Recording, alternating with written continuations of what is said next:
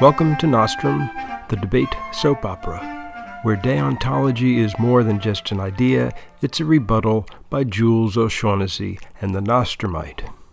Before we get going, we do like to remind you that just as Jules and the Nostrumite began writing these episodes at the beginning, you should begin listening at the beginning. All of our previous episodes are available at www.jimmenick.com.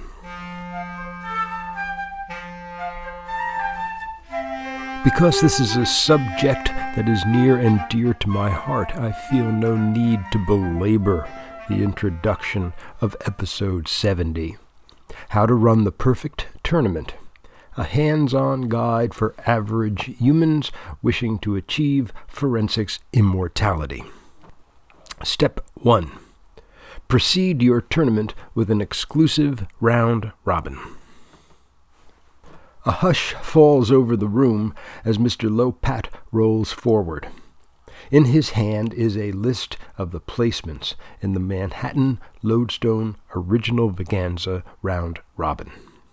After three nights of two double flighted rounds per night, each debater has finally met every other debater. Each round has been heard by three judges. Tabulating the results was simple.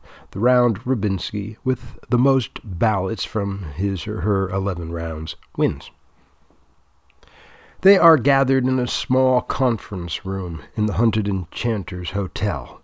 Aside from the Rubinskys and their debate gods, there is only a smattering of the last night's judges who have bothered to hang around to hear the results, given the fact that the Rubinskys entirely comprise masters of the debate universe, any one of them could conceivably win and only an actual Rubinsky or supporting divinity would be likely to come up with much of a show of interest.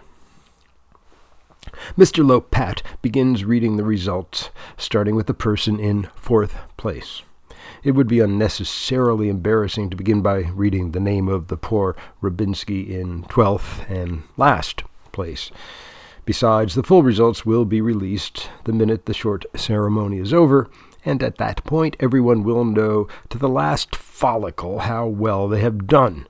Until that time, the race is only to the victors, and only the top four debaters take tin at the round robin.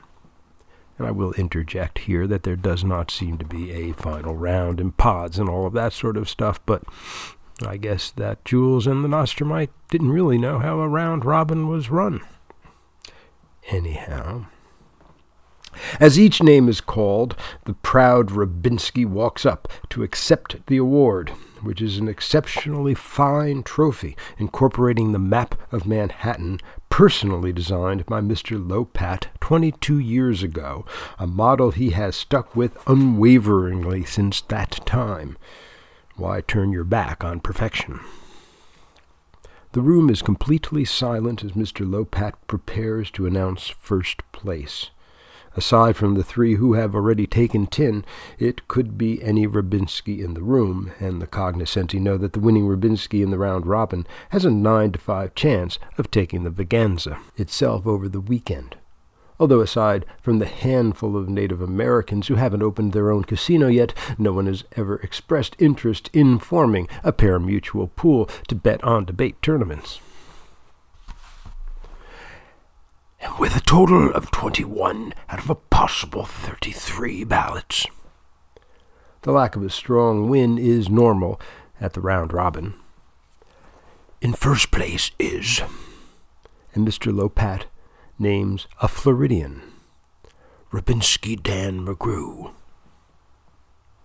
The victory is met with polite but not uproarious applause. The Sunshine State Rubinsky has, like every other Rubinsky in the room, won so many trophies that he no longer puts them on the overflowing shelves in his room, but just throws them into the basement when he arrives home after a tournament, letting them pile up undisturbed like tin compost, waiting for the once a year aeration that comes when the rest of his family is trying to find the ping pong table they know is down there somewhere.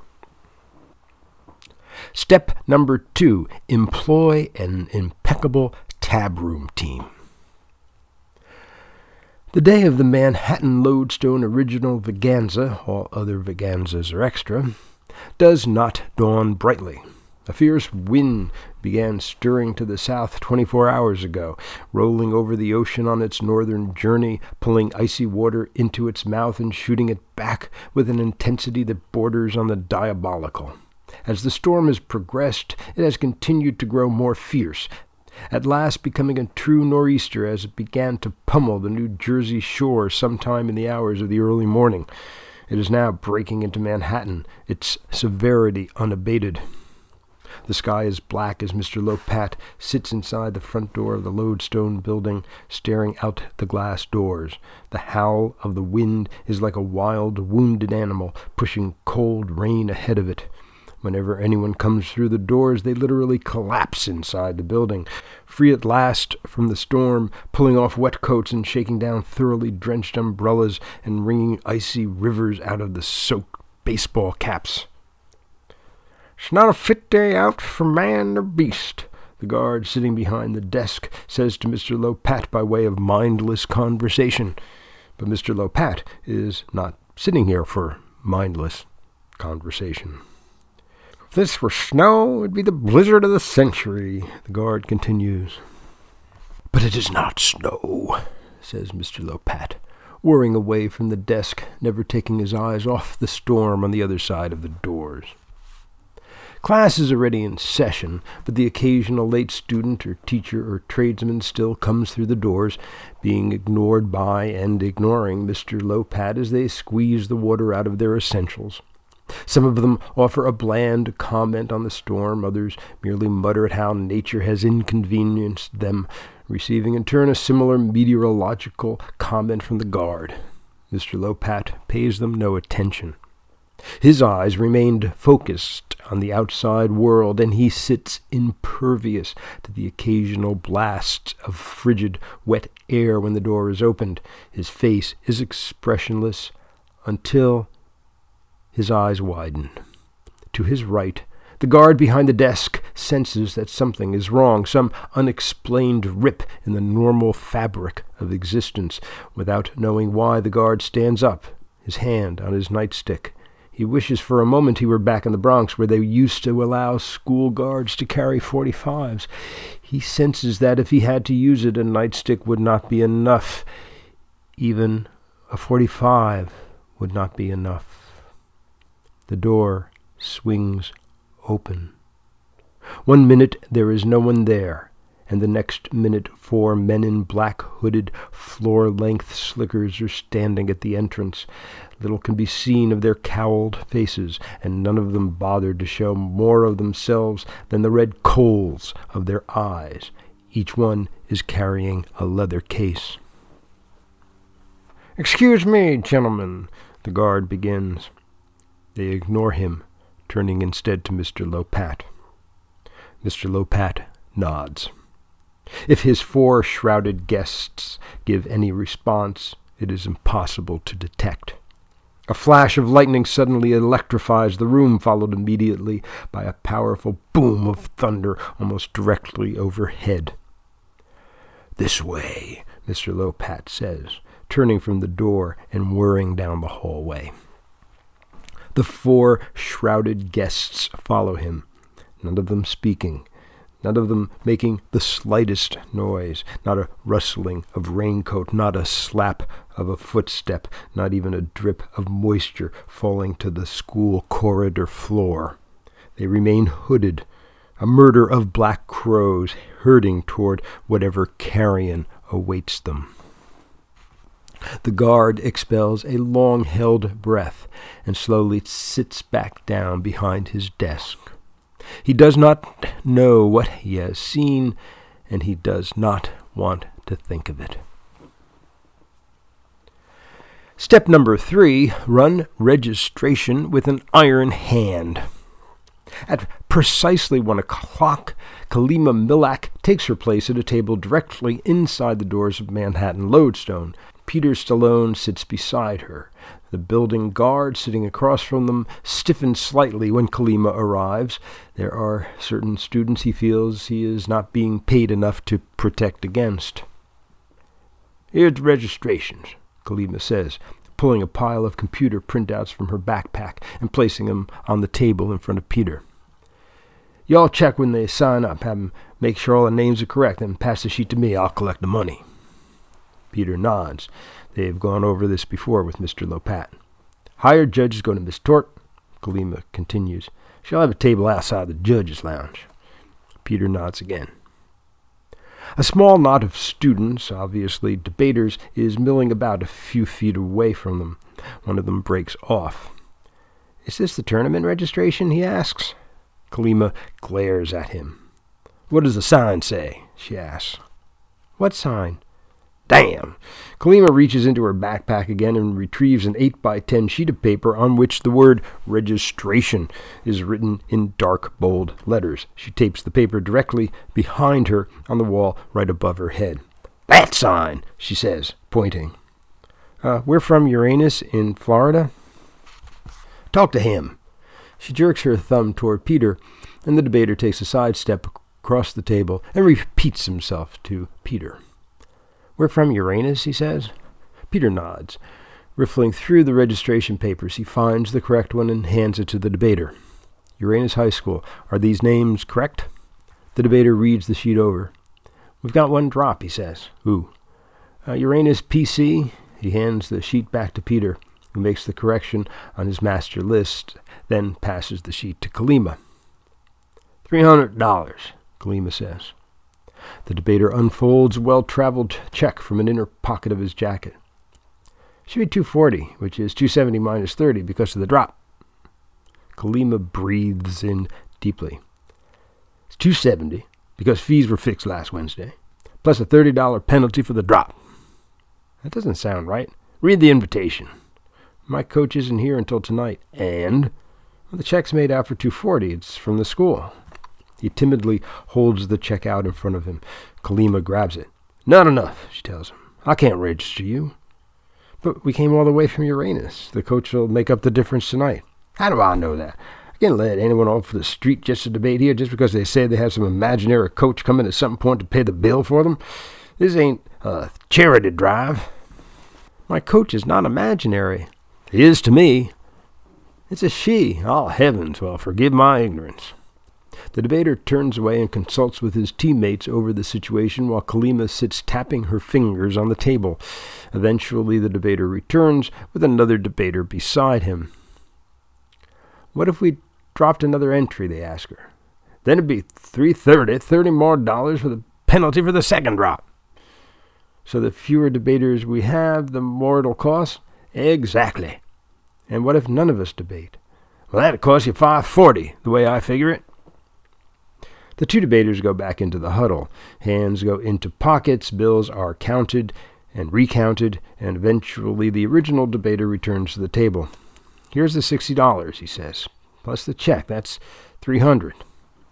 Kalima counts out the money. It's all in ones and fives, wrinkled and well worn.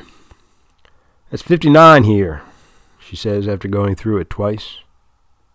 The debater reaches into his pocket and comes up with two quarters, three dimes, two nickels, and six pennies. He drops the coins on the table in front of Kalima. There. Kalima counts them. Y'all are four cents light. The Uranus debater looks up at the ceiling, then returns one last time to the huddle. A minute later he is back with the four pennies. All right, he asks. Kalima drops the check the bills and the coins into a metal box and hands the debater his receipt. Y'all are signed up, she says. Welcome to the Vaganza. Step number four maintain a crack judging pool. There is always a period of approximately an hour between the end of registration and the beginning of a tournament. This is the time it takes, first, for the people who never show up on time for anything to arrive before it's too late, and second, for the tab room to make the final corrections before printing up the first schematics. At the Vaganza, the students congregate in the first floor auditorium, a marvel of disergonomics. The seats are hard wood and designed for no determinable human frame. One can neither sit in them, across them, or over them. But all the students are doing their best to find one way these torture devices can be utilized. The volume in the room is set at Spinal Tap 11. Everyone seems to be shouting simply because the acoustics are as dysfunctional as the seats. Everyone is filled with the edgy excitement of a pre tournament. One greets one's old adversaries from other schools, some for the first time this year, others carrying on conversations begun at the Messerschmitt or at more local events. One sits with one's teammates reading over cases for the last time or thumbing through tubs of evidence trying to find the Gingrich as president disads, with roughly 500 students, judges, and coaches killing time before the main festivities, one might expect a variety of thoughts and conversations, and one would be correct. Except for one thing the word has gone out. It was not that remarkable an event at the round robin, where many of the participants were unaware of the circumstances surrounding the gentleman in question, but in the more parochial atmosphere of the Vaganza itself, even those who were previously unaware of the situation are quickly brought up to speed on it, and the word travels quickly. Seth B. Obamash is going to be here. It is spoken once, twice, a dozen times, a hundred times.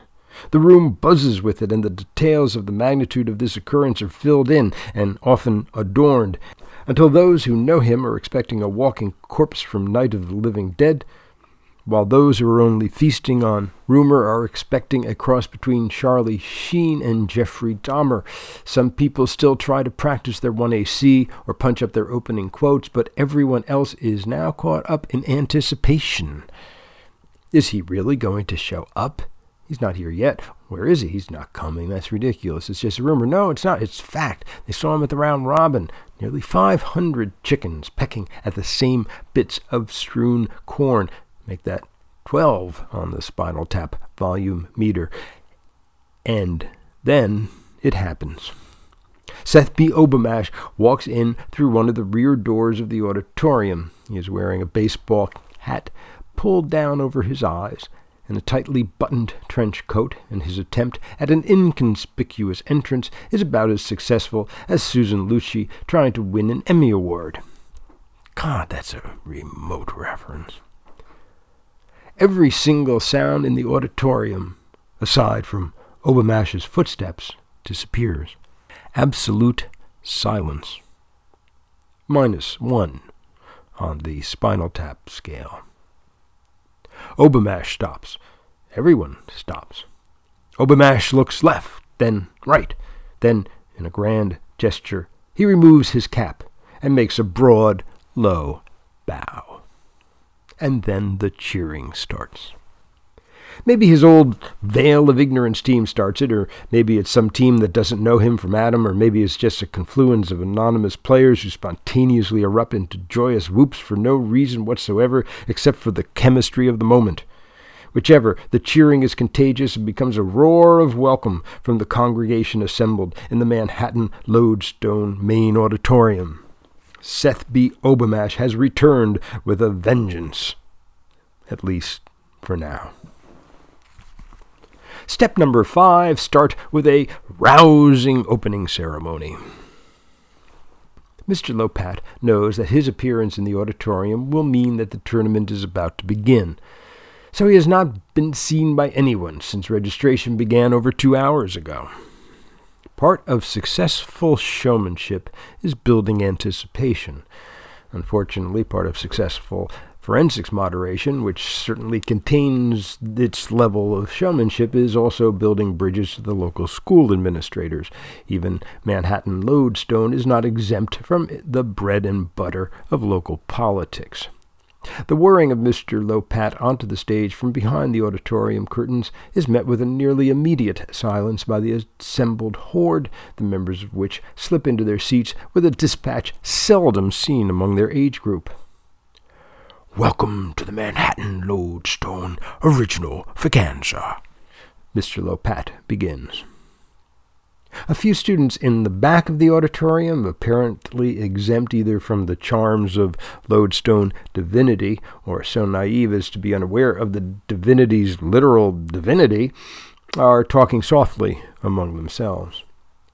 If those people at the back of the room who are holding their own council of Trent would please quiet down, Mr. Lopat says, his voice rising. They continue talking. Zeus never had to put up with this.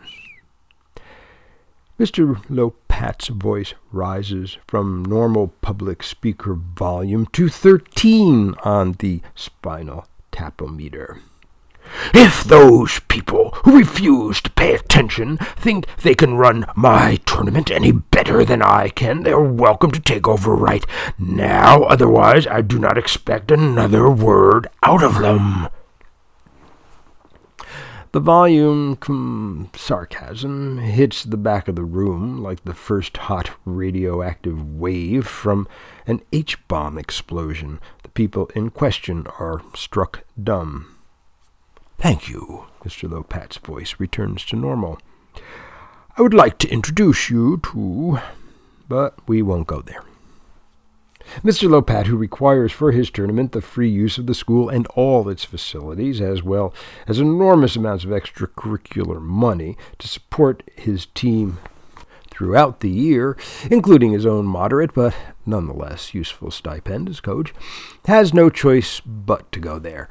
He has to introduce the superintendent of schools, who always enjoys visiting one of his city high schools without having to bring a bodyguard and who addresses the Forensicians as if he were running for office, which he might do someday if his relationship with the mayor remains cordial, which is bloody unlikely given the history of his position the principal of Manhattan Lodestone, who is new in his job and is afraid of Mr. Lopat, as is any of the Lodestone novice Policians, and who gives a virtually unintelligible speech about competition and the glories of intelligible speaking. And finally, some woman who no one in the room catches her name or her position, but that doesn't stop her from droning on for over fifteen minutes about her own misspent youth in Marceline, Missouri. But, as promised, we won't go there. We'll let these three do their oratorical bit for God and country and school district unaudited by us, thus preventing ourselves from the fate of their auditors, which hovers on the nether line between bored beyond comprehension and sound sleep. And finally they are finished, and Mr. Lopat returns to the fore again. Schematics for LD will be distributed at the door to my left. He points. Policy to the right. No one moves. They know better. Have a good tournament, he calls out, spinning his wheelchair into reverse and off the stage. The Manhattan Lodestone Original Vaganza, all other Vaganzas are extra, will now begin. Will Robinski Dan McGrew prove the railbirds right and take the Vaganza? Didn't Mr. Lopat's tab team get sunk at the end of Moby Dick? Will Seth B. Obamash remain triumphant? Will the Vaganza be perfect, as Mr. Lopat expects it to be? Will Jim Carrey ever make another movie as good as The Truman Show? If we knew the answers, we'd keep them out of our next episode. Pesto, Genovese pasta concoction, or irritating Italian little brother?